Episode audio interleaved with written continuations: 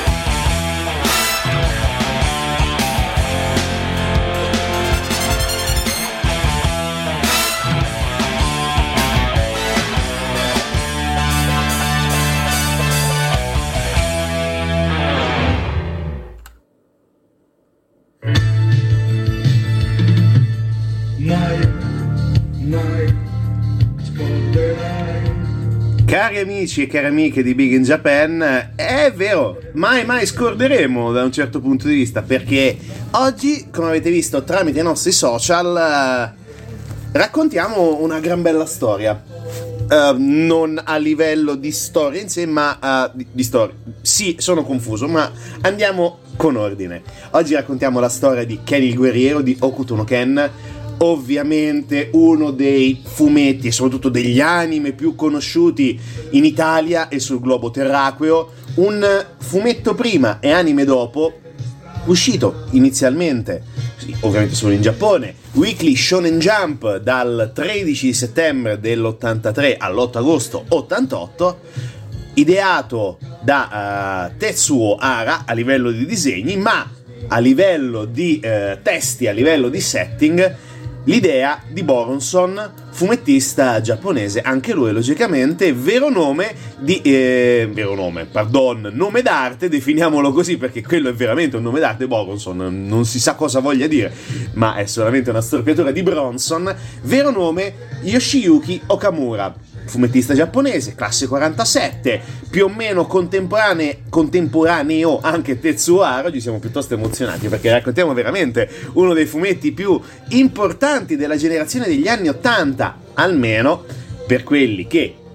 che hanno più o meno la mia età, che non sono più negli Enta ma sono negli Anta, raccontano di un fumetto arrivato in Italia prima con la Granata Press. Ragazzi, qualcosa di, di epico per noi italiani eh, avere un fumetto di questo tipo. Arrivato in Italia eh, più o meno allo stesso, stesso periodo, grosso modo, del- della prima televisiva italiana, quindi 87 se non ricordo male.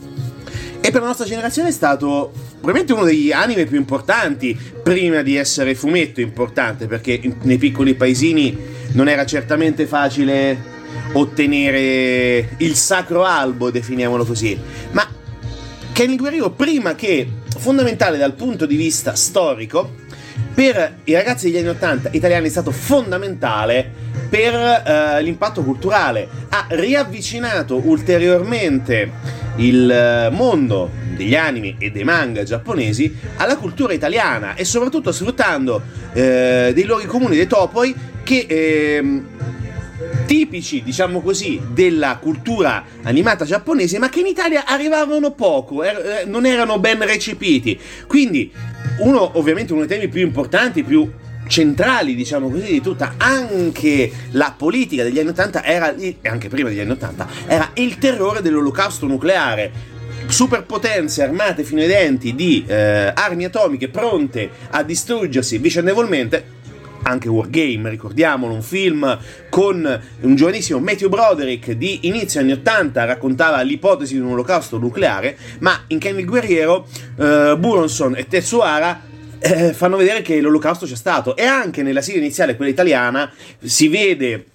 l'inizio di un mondo disastrato con una voce che racconta che il mondo è finito, devastato, distrutto e demolito dalla alla fine stupidità dell'uomo. E quello che noi ci troviamo è esattamente uno scenario post-apocalittico, post-olocausto nucleare, dove vengono coagulati una serie di temi molto eh, importanti e soprattutto legati al mondo delle arti marziali giapponesi. Quindi sacrificio, tristezza, il bushido, tipico dei samurai, l'amicizia e l'amore. Macro temi, macro temi che si inseriscono all'interno del eh, percorso di Kenshiro, il eh, successore della divina scuola di Okuto, l'uomo che poi diventerà l'uomo dalle sette stelle,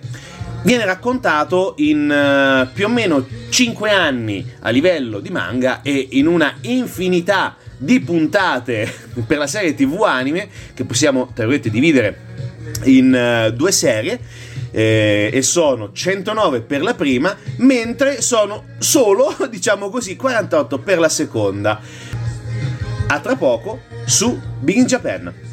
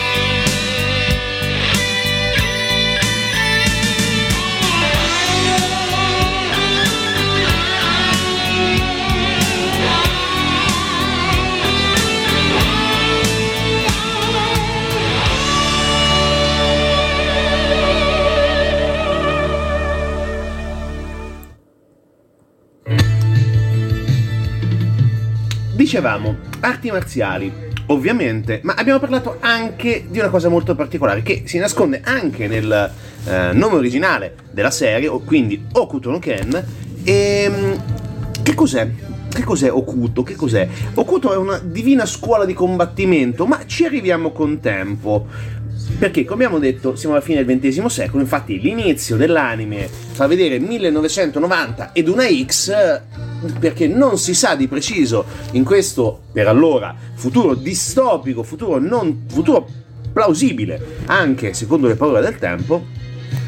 la civiltà collassa, eh, devastazione ambientale, non c'è acqua, non c'è cibo, le poche eh, città che sono rimaste sono devastate, sono in rovina e sono ovviamente in preda a eh, bande di criminali vestiti generalmente come punk e ovviamente in stile Mad Max perché anche quella è una fortissima, come abbiamo detto prima, eh, ispirazione per il manga di eh, Ara e Buronson e cosa succede? Succede che nel frattempo c'è un personaggio che si chiama Kenshiro che diventa, viene nominato mm, dopo un complesso, lunghissimo e difficile addestramento, 64esimo successore della scuola di arti marziali divina scuola, scuola di Okuto, l'Okuto Shinken. E mm, praticamente diventa un maestro di arti marziali e questa tecnica combattimento è molto particolare perché può causare effetti devastanti sugli avversari premendo dei punti di pressione, degli tsubo ben precisi.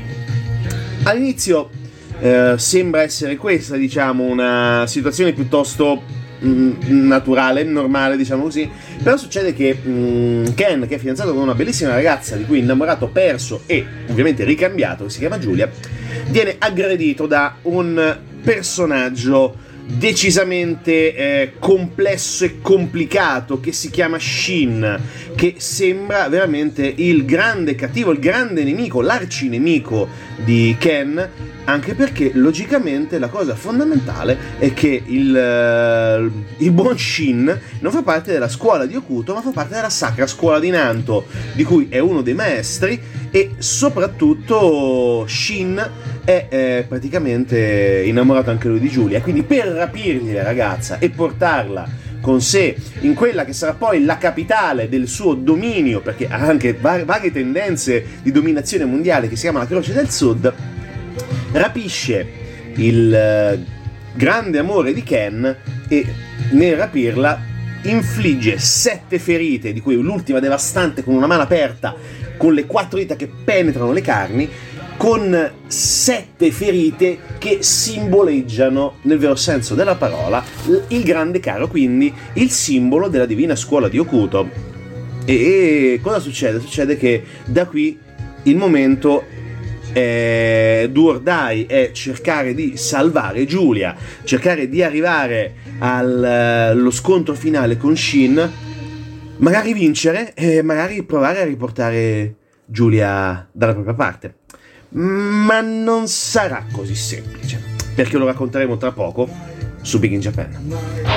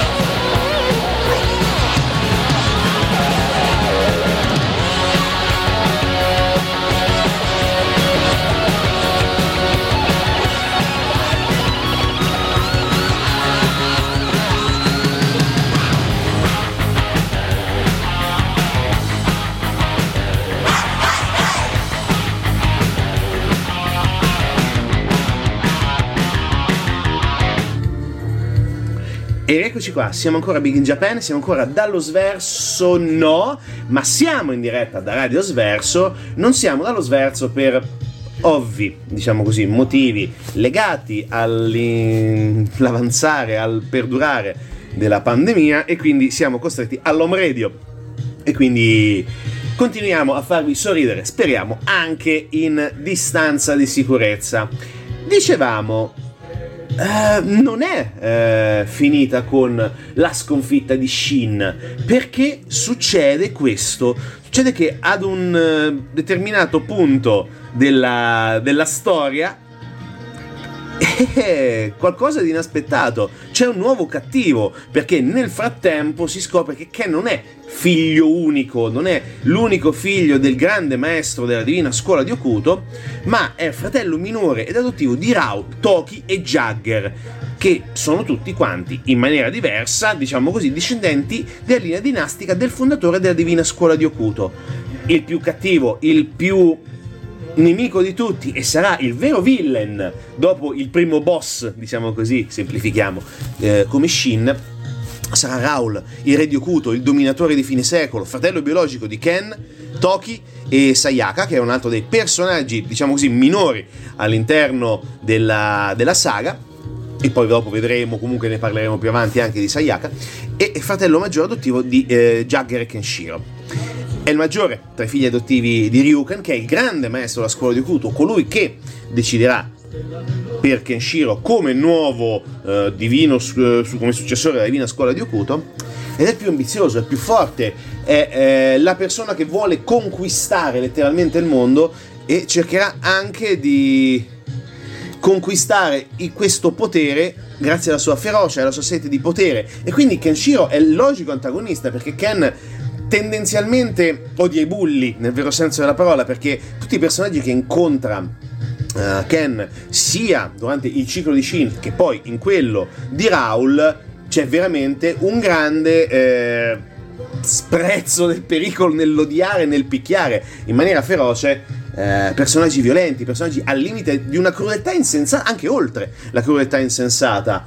Mm, rapimenti, devastazioni di villaggi senza senso,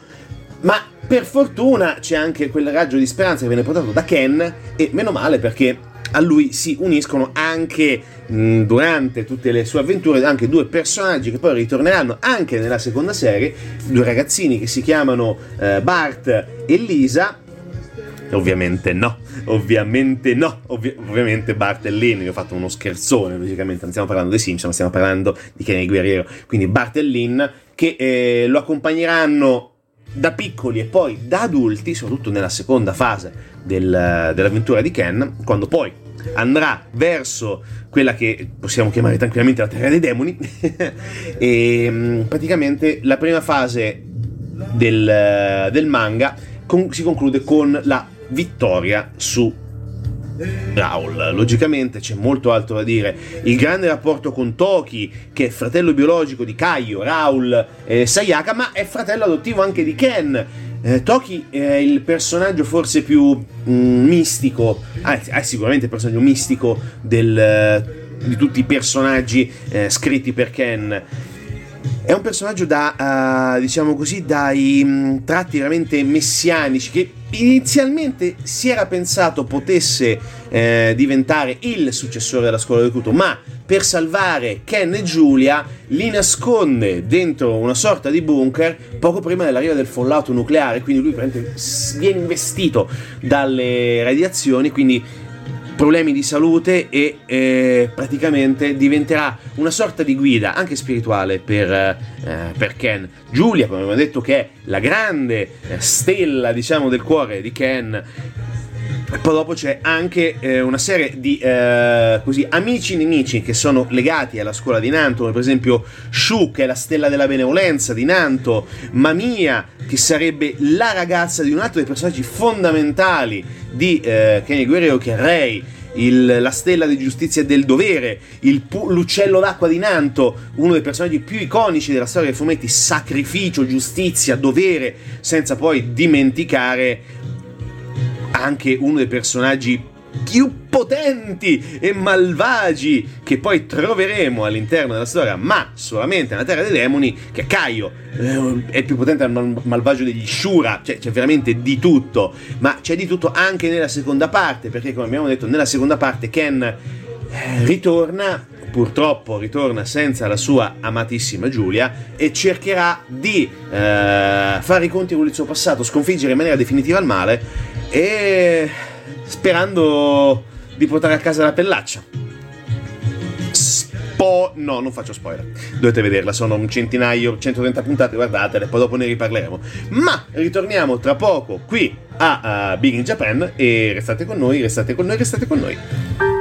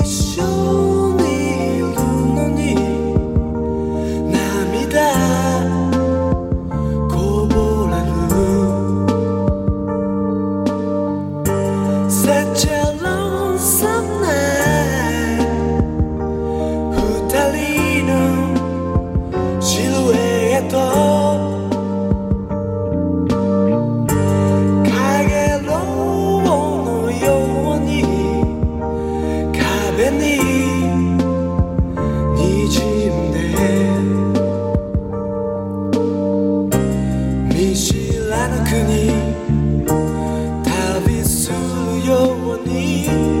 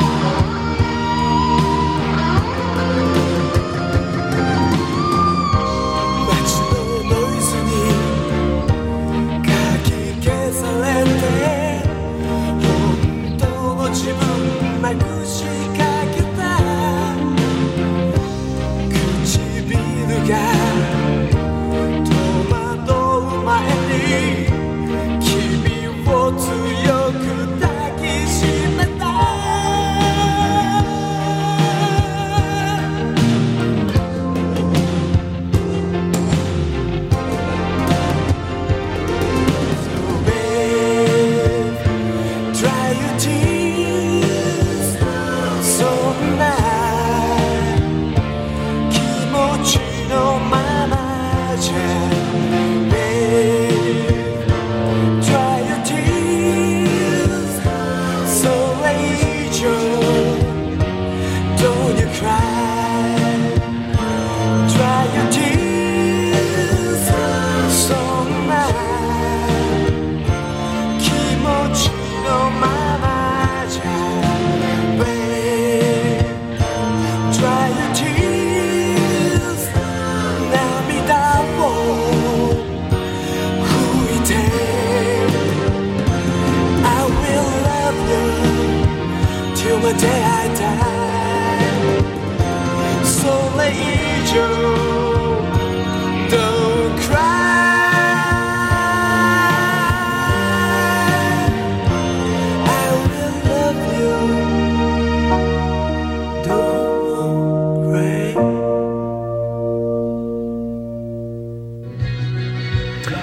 Rieccoci qua, rieccoci qua Big in Japan, un po' di storia necessaria. Uh, Kenshiro, abbreviato in Ken, ma nessuno sa che Kenshiro ha addirittura un cognome. Ah, attenzione, Kenshiro Kazumi, esatto, si chiama così, Kenshiro Kazumi. Come viene scoperto questo arcano? Viene scoperto partendo da lontano e specifichiamo perché. L'idea di Ken il guerriero, di Ke- Okuto no Ken, di Kenshiro e tutto il pantheon di eroi, nemici e, e grande sacrificio nasce nell'83 quando eh, l'editore Orie propose a, te, eh, a Tetsuhara di creare un manga con un protagonista uno studente delle superiori che sapesse padroneggiare le arti marziali. Wow, così innovativissima anche per i tempi. Scrive due storie, Ara. Accetta, va bene, ok, vediamo quello che succede. Però eh, succede che mm, l'editore Orie eh, non l'accetta. E quindi non piace agli acquirenti della rivista Weekly Shonen Jump e non se ne fa niente. Però c'è un lampo di genio, c'è un fortunatissimo lampo di genio perché Tetsuhara sceglie di collaborare con un, uno sceneggiatore molto, molto, molto uh, valente, interessato e soprattutto con una visione diversa. Abbiamo parlato quindi di Buronson, fan di Mad Max, Bruce Lee, Sergio Leone, perché noi vediamo tantissimo Sergio Leone e ovviamente anche Bruce Lee oggettivamente all'interno di Kenny Guerriero con combattimenti e con, soprattutto nell'anime, con delle inquadrature che sembrano citare direttamente il buon Sergio Leone, ma anche nell'anime si riescono ad intuire, e, e soprattutto anche una incredibile somiglianza con Sylvester Stallone. Siamo nell'83, quindi Stallone era vagamente famoso, Rocky assolutamente, il physique du roll era palesemente quello di Sly al top della forma di inizio anni 80 e, e c'è molto, c'è molto da, uh, da raccontare su questa ispirazione, perché dovevano dare l'impressione di un personaggio calato in quegli anni, capace di rappresentare quegli anni e soprattutto capace di essere riconoscibile e riconosciuto. Quindi anche l'iconica svestizione quando il nostro cerca di eh, arrabbiarsi in maniera feroce e colpire con il, pugni, con il colpo dei 100 pugni di Okuto è iconico. Esplodono i vestiti, la parte superiore dei vestiti rimane a torso nudo e inizia a picchiare in maniera feroce con questi 100 colpi sparati alla velocità della luce la faccia e il corpo dell'avversario. Poi ovviamente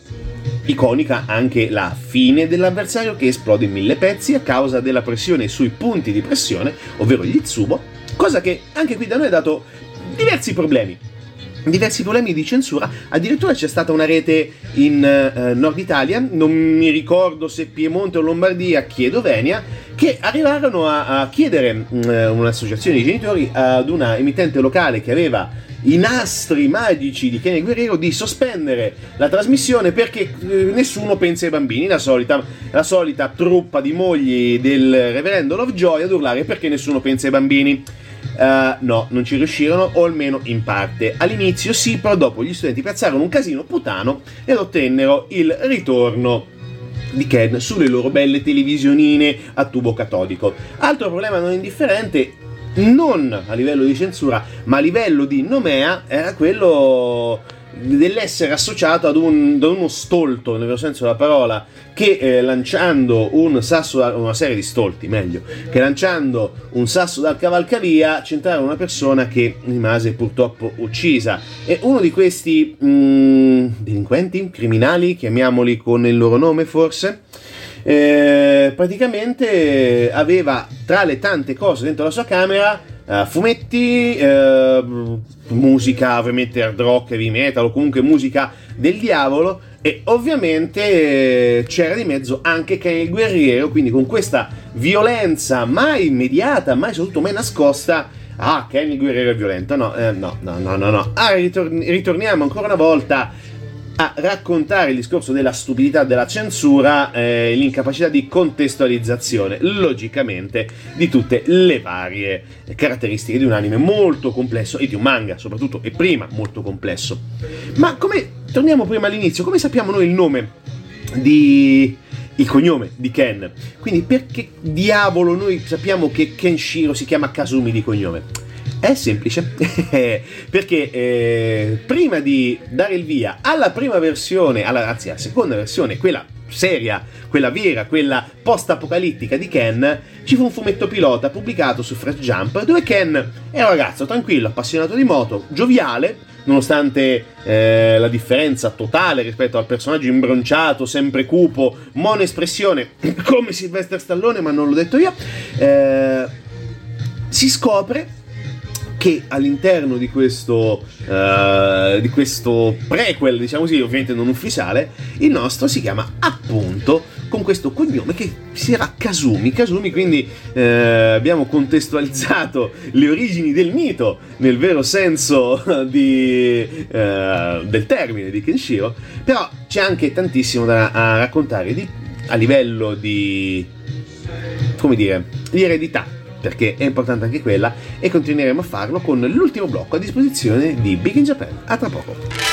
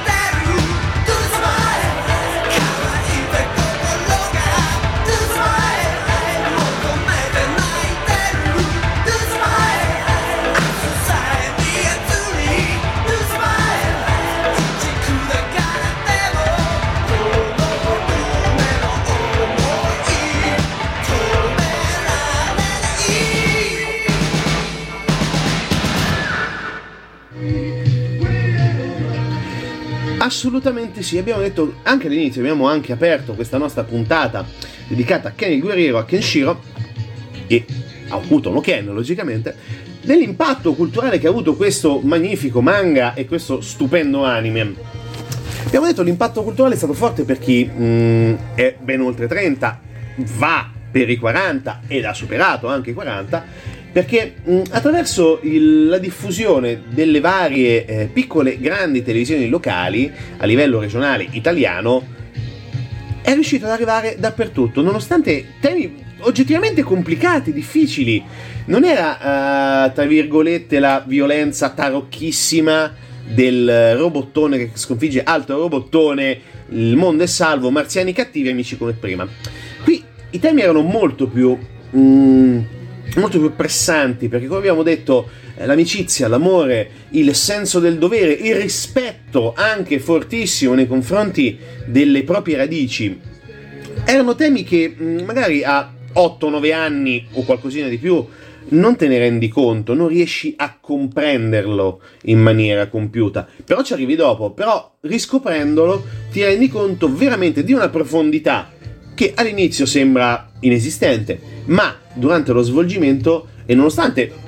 tantissimi, tanti, eh, soprattutto spesso e volentieri durante la prima serie, episodi filler con la possibilità di tagliare i vari re di cuori, picche, quadri,